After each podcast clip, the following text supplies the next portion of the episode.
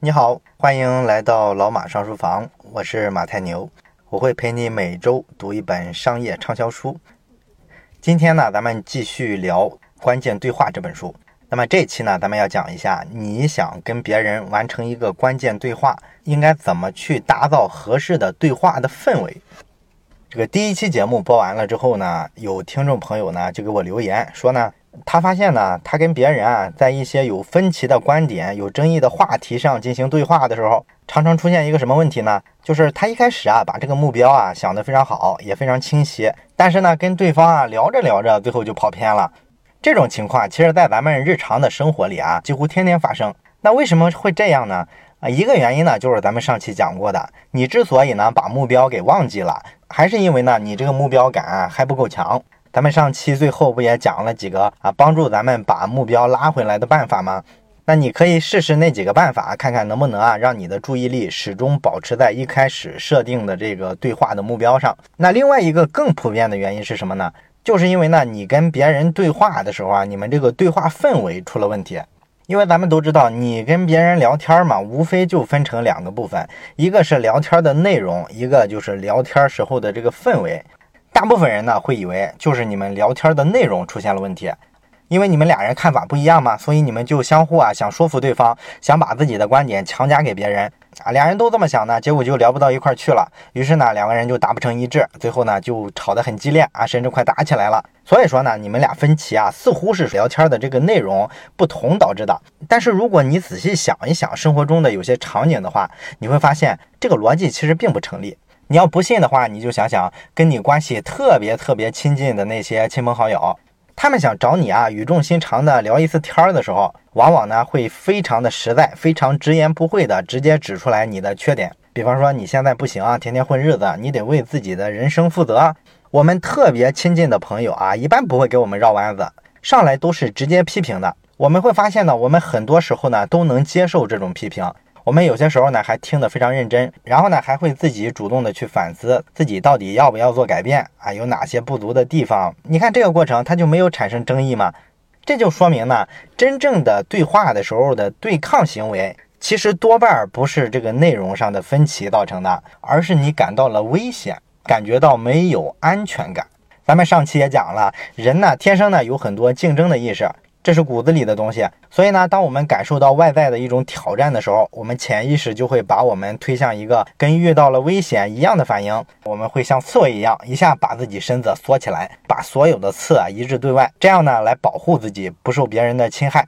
但是你跟特别亲近的亲朋交流的时候呢，他们能直言不讳的批评你，你还能非常认真的去倾听啊，没有产生特别激烈的这种反抗的情绪，不至于说呢，双方下不来台。这就是因为呢，他是你最好的亲朋好友，所以说呢，你相信他的人品，更重要的是，你相信他来找你聊这事儿的动机，是为了让你变成一个更好的人啊，这个事儿是你不用怀疑的。这时候你是有安全感的，你有安全感的情况下呢，即便说你们双方聊天的内容有分歧，他的意见呢跟你认可的观念不一样，这也不会导致你主动的去触发那个潜意识里的自我防御系统。但是当公司里的同事或者说老板来跟你沟通的时候啊，你就往往很容易失去安全感。比方说你去找老板要求升职加薪，那么老板听了之后呢，翻了一个白眼儿，那么你瞬间就能感受到什么呢？老板对你的这个要求特别的不屑啊，有些轻蔑。那么你在这一瞬间，你心里的这个不安全感啊就被激发出来了。所以说呢，聊天的氛围啊，一定程度上来说比聊天的内容更重要。你调节好氛围之后啊，就不至于说跟别人发生冲突了。即便你们的观点啊是大相径庭的，也是比较安全的。那么了解了这个道理呢，其实咱们就知道，你想让一场关键对话顺利的进行，应该怎么干啊？就是主动的把自己的注意力啊，不要全部放在谈话的内容上，而要把大部分的注意力呢放在谈话时候的氛围上。而氛围呢，最核心的就是建立安全感。这就意味着呢，当你发现自己的安全感没有了，或者说你注意到对方某个瞬间好像是失去了安全感，对话呢转眼之间就要急转直下了，这时候你就应该做出一定的决策了，不然的话呢，我们就很容易啊最后谈的鸡飞狗跳。那么这个安全感到底什么时候才会出现缺失呢？有没有什么信号呢？首先呢，有一部分安全感缺失的信号啊是非常容易观察的，尤其是你自己身上的这个安全感缺失的情况，因为有一部分信号呢它是生理性的。你比方说咱们很多人呢在出现一种心理防卫机制的时候，我们会不自觉的胃部会有一些不适，然后呢双眼会感觉发干。当然了，类似的这种生理指标呢，每个人不完全一样，但是整体来说吧，在生理上呢，你会有一些不那么舒服的信号出现。出现这种状况的时候啊，这就是给你提了一个醒，你的安全感可能缺失了。这时候你要注意你接下来的对话走向了。那么另外一种信号呢，就是情绪上的信号，这个呢就比较简单了，就是某些瞬间呢，你能够觉察到自己开始害怕了，开始愤怒了，开始伤心了，等等等等，这种信号出现的时候，就代表你的安全感已经降到一个非常低的水平了。而且呢，这种情绪的变化呢，即便是别人身上发生的，我们也很容易听出来，因为这个情绪很容易在这个字里行间流露出来嘛。所以说呢，情绪的变化你也要特别注意。另外呢，还有一些是行为上的，比方说两个人对话聊天的时候，突然有一个人他聊天的这个语调啊，一下就升高了，那这就是个非常强烈的信号了，对吧？因为在很多微观心理学的研究里发现呢，一个人啊，只有特别的担心，你会拒绝接受他的看法的时候，他才会变得特别的强势，想把自己的这个观点呢强加给你。那强加给你一个比较常见的办法呢，就是在这个音量啊音调上要压过你，所以有这种症状呢，也是证明这个对话的氛围啊不够安全了。所以说呢，当你观察到这些信号的时候啊，你一定要清晰的知道，这时候我需要暂停下来，或者说放慢对话的节奏，然后去寻找一些重建安全感的办法。那重建安全感有什么办法呢？书里呢给了三个解决方案。第一个呢是道歉啊，第二个呢是对比说明，第三个是创建共同的目的啊。咱们一个一个来看，先看第一个道歉。那么为了方便描述呢，咱们就直接先描述一个场景，然后呢咱们在场景里去给大家解释道歉呢是怎么个意思，应该注意哪些细节。咱们假设一个场景，假设呢你是一家大集团公司的一个部门的领导。那么你手下呢有几个员工啊，正在没日没夜的加班，为什么呢？因为集团啊有一个副总分管你们部门的，他要过来视察你们的工作。然后你们这个团队呢，正好近期啊出了一个非常好的一个工作突破，哎，比如说做了一个新产品，或者是采取了一个新的服务解决方案。你们呢就特别想把这个新成果给领导看一下，邀个功什么的，是吧？这时候呢，你们就在加班，加班呢就是想把这个新方案尽量的完善一下。给领导展示的时候呢，能够给他带来更多的惊喜。结果没想到的是什么呢？就是这个领导来了之后呢，马上跟你谈了一个新解决方案，就是想让你们部门呢把精力啊投到这个新方案上啊，这个跟你们原先做的这个产品创新、方案创新方向是完全不一样的。然后呢，你分析了一下领导提的这个方案呢，你觉得不如你们自己做的这个创新更好。领导提的这个方案呢，不仅说会影响产品质量、服务质量，还有可能呢会让公司失去最大的客户。当你意识到这个状况非常严重之后啊，你就跟领导谈判了，想把他说服啊，让他用你们现在的这个解决方案。但是问题是呢，领导过来视察呢，待不了很久，所以说你跟他谈完这个事儿之后，领导就没有时间去部门视察了。比较糟糕的是什么呢？你忘记了通知你们部门的同事啊，告诉他们领导不过去了。同事们呢还在大晚上呢加班，等着给领导展示工作成果呢。所以说呢，你成功说服了领导，然后呢把他送走之后，你回来就面对你的同事了。然后你发现呢，你的同事啊特别的愤怒，很多人呢都失控了，直接来质问你，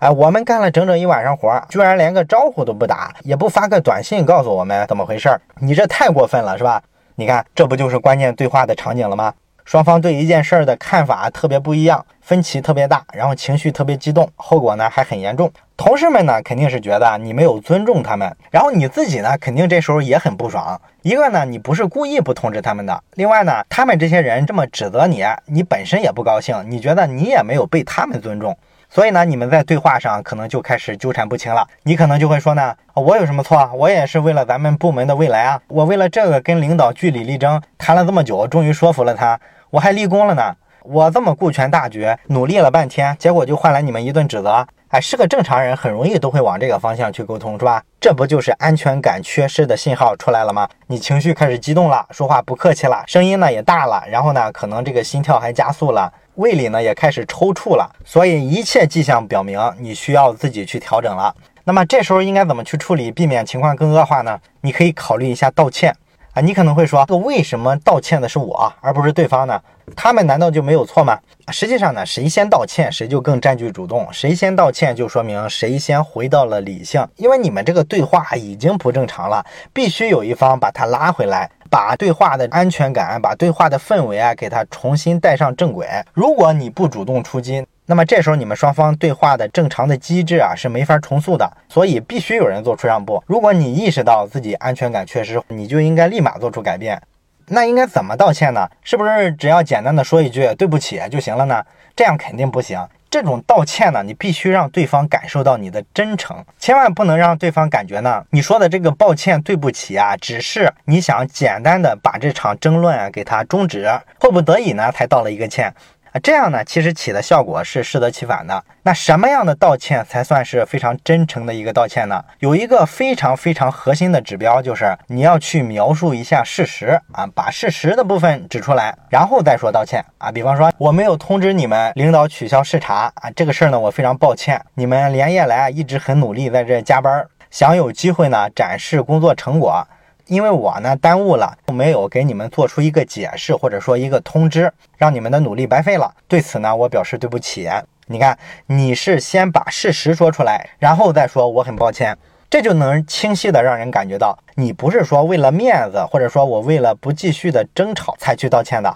而是你只要把事实的部分指出来之后，人们呢就会发现你其实察觉到了自己做的不足的部分，不是一个特别虚无缥缈的表达，所以他就感觉到你停止了所有的攻击性，这时候他们就重塑了自己的安全感，你们接下来的这个对话呢就会比较顺利。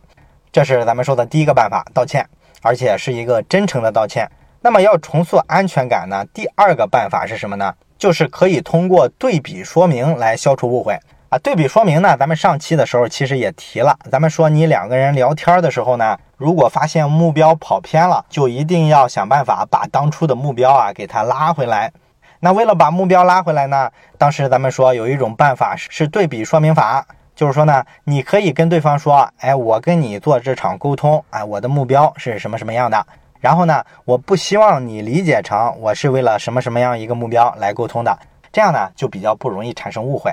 那么咱们这里说的，双方在这个谈话氛围上出现了问题，彼此都觉得没有安全感的时候，眼看着对抗就要升级了，也可以用这个对比法的办法来修复安全感。只不过呢，这个时候这个对比法啊，使用的方向是不一样的。我们不是像把目标拉回来时候做的那样，先肯定后否定，而是反过来，先否定后肯定。比方说，你可以这么说，我不希望你们认为啊，是我呢不想向咱们的副总汇报咱们的工作成果。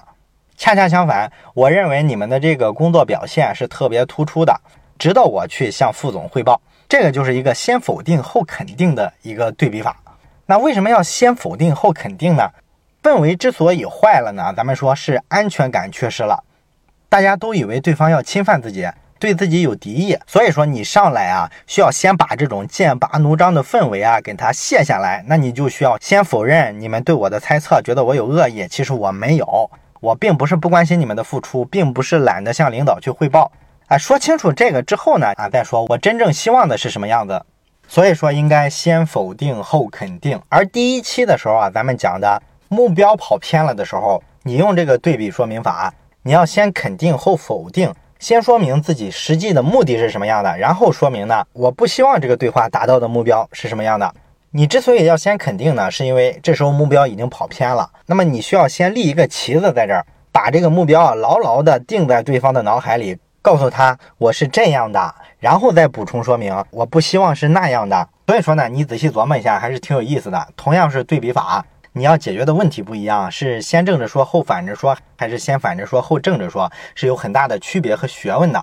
而且这个对比法在使用的时候，你要特别注意区分一个概念哈。这个对比法并不是让你去安慰别人，让别人好受一点，这完全不是一回事儿。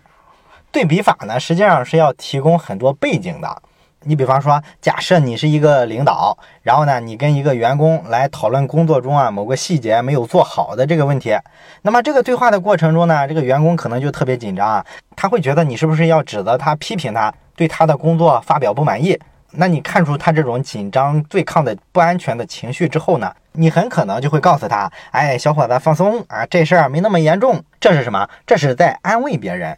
用对比法来沟通呢，其实不是要求你啊把自己说的话撤回，哎，告诉他我不是针对你，或者去故意淡化主题，说这个事儿并不重要，并不是这样的。用对比法沟通啊，实际上是让你在一定的背景下发表评论。你比方说，这个员工可能认为呢，你对他的表现非常不满，那你在这个背景下就需要评论这件事儿，你要告诉他，哎，哪些是正确的观点，哪些是错误的观点，你要明确的告诉他，我叫你来不是对你工作不满意，而是要希望继续跟你合作，而且我认为呢，你表现的其实不错，只不过呢，工作里面啊这个细节啊，正好是我特别重视的，所以我希望这方面能有一定的改进。这方面稍有改进之后，我认为整体的工作啊，其实就接近于很完美了，这个才叫对比法。所以不要以为对比法就是简单的打自己一棒子，然后安慰一下别人，不是这个意思。这是咱们说的第二点。那么修复安全感的第三个办法呢，叫做创建共同的目的。哎，双方呢有分歧，你要回到一个原点，要想达到这个目标啊，要有一个都能认同的目的，这样呢，双方也能重新建立起安全感来。那怎么才能创建共同的目的呢？咱们仍然为了方便说明呢，还是设定一个场景，这也是好多人会遇到的一个问题。咱们假设呢，你在公司啊，刚刚职位上呢获得了一次升迁，比方说公司啊把你升迁成了什么华北区的总经理，那么你原先呢是在上海总部工作，这样呢你要去管整个华北区，你可能就要调到什么北京之类的地方了。这个工作呢对你来说有很多吸引你的地方，首先呢是掌握了更大的权力，然后呢你的薪水呢也会上涨很多。但是有一个比较棘手的问题，就是你呢因为工作调到北京去，你就想把全家都搬到北京去，但是你的媳妇儿和孩子呢就不愿意这么干。那么遇到这种情况，一般人怎么解决？一般马上会做个妥协，是吧？就是让夫妻两个人呢异地分居啊，你在北京工作，然后周末的时候呢回上海，老婆孩子呢主要都在上海活动啊，一般人都会有这种妥协的安排。但是其实呢这不是一个很好的解决方案，这会让你的家庭呢聚少离多，会导致呢很多严重的家庭问题，时间久了还可能离婚之类的。所以说呢，采用这种妥协式的对话，其实不是一个高手所为。真正的对话高手怎么解决这事儿呢？他可能会用四个步骤，让双方建立起一个共同的目的。哪四个步骤呢？第一个步骤就是积极的寻找共同的目的啊。什么叫积极寻找呢？其实也非常简单，就是说呢，如果你们双方因为意见不一样，陷入一个激烈的争吵对抗的时候呢，你能够想到马上暂停这个充满争议的对话啊，主动去营造一点安全感。比方你可以这么说，咱们俩没有达成一致，而且呢在咱们双方的对话过程中呢，出现了咱们每个人都想把观点强加给对方的这种苗头，这个不好，咱们就先暂停一下，我保证呢会一会儿继续的跟你做讨论啊，直到咱们找到满意的解决方案为止。现在呢咱们需要先冷静一下啊，这是非常简单的一句话，但是呢，就能让对话的氛围啊，不至于说陷入到一个无休无止的争论里面去啊。这是第一步，非常简单。第二步呢，你要识破啊策略背后的目的啊，这是什么意思呢？就是说咱们啊，其实在讨论的时候啊，咱们经常分不清哪个是目的，哪个是策略。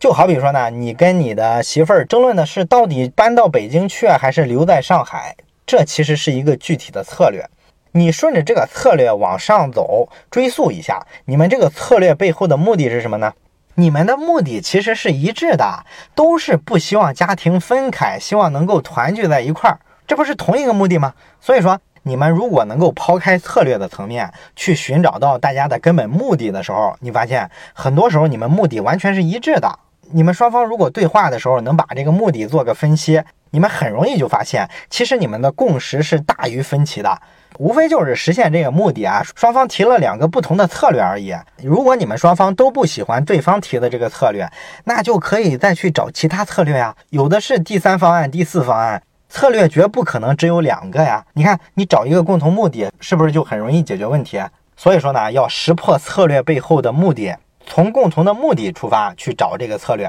这是第二步。那么第三步呢，叫做开发共同的目的。这一步的意思是对应着第二步来说的，就是说你第二步啊找到了共同的目的之后，当然你可以去找其他的策略，对不对？但是大部分时候呢没有这么幸运，就是你们双方发现你们的根本目的啊也不一样。那这事儿应该怎么解决呢？就是去开发出一个共同的目的。怎么开发呢？你比方说吧，你跟你媳妇儿的主要分歧呢，就是要不要搬到北京去的问题。那么这个问题呢，你们双方各执一词，永远达不成一致的意见，但是你们可以在一些其他方面寻求一些共同的意见，例如说家庭重要还是工作重要，是夫妻关系亲子关系重要还是职业发展重要，这个你们可能很容易就达成一致，大家都认可生活大于工作，还是说家庭关系和孩子的这个成长大于说我职业上的这个升迁的速度。所以你看，你们两个是不是就开发出了一种新的共同目的，你们通过一种更长远的一个目标的达成了一种共识，然后你在这个新的共识的基础上再往前去推进，哎，再去找一些在这个共同目的的基础上你们可以找到的一些策略，用这种方式去思考问题，是不是要高明得多？这是第三步，共同开发一个目的。那么第四步呢，叫做和对方构思新策略啊，实际上就是在第三步的基础上呢，好好想一想有哪些策略呢可以满足我们这个共同的基础，千万呢不要受到一些局限，一定要发散开思路啊，想一些能同时满足双方需求的新策略啊。比方说你可以思考一下，有没有什么办法是能让你的工作既不搬家又能实现你这个事业上往上走的这个目标呢？其实是很多的，对不对？比方说你现在这个公司的工作，你非得在这个岗位上吗？你能不能内部转岗，想办法调到一个其他岗位上，这样你就留在上海，其他岗位只要能让你工作的很开心，上升的空间也不小，不就完了吗？内部调岗总是比外面找个工作要容易嘛，是吧？啊，假如说这事儿实现不了，那你就考虑一下能不能换一份工作啊，只要这个新工作啊能够让你留在上海，同时呢他的这个升迁机会啊收入啊不比你原先的工作差太多，是不是你就能接受？因为你觉得家庭大于工作嘛，等等等等嘛，好多这种思考方向。其实对我们来说，只要你找到了一个新的共同的目的，一个新基础，那么这些方案是豁然开朗的。所以说呢，你想让一个关键对话执行下去，你可以用这四步呢重塑安全感，重塑了安全感之后，对话的氛围就回来了。回来了之后呢，你们这个关键对话就是很有效率的，就很容易找到一些新的方向。这就是咱们这期讲的，你怎么去建立一个良好的对话氛围。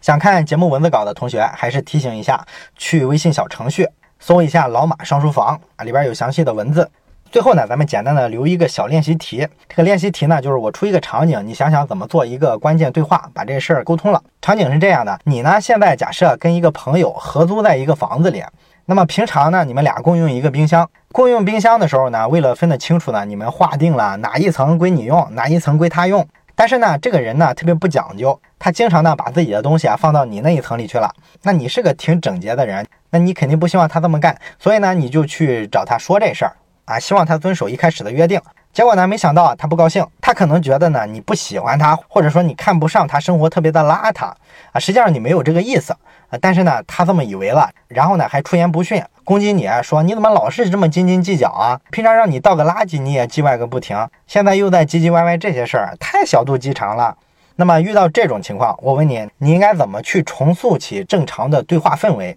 哎，如果你能回答这个问题，欢迎你在留言区写一下你的思考。我是马太牛，这里是老马商书房，咱们下期再见。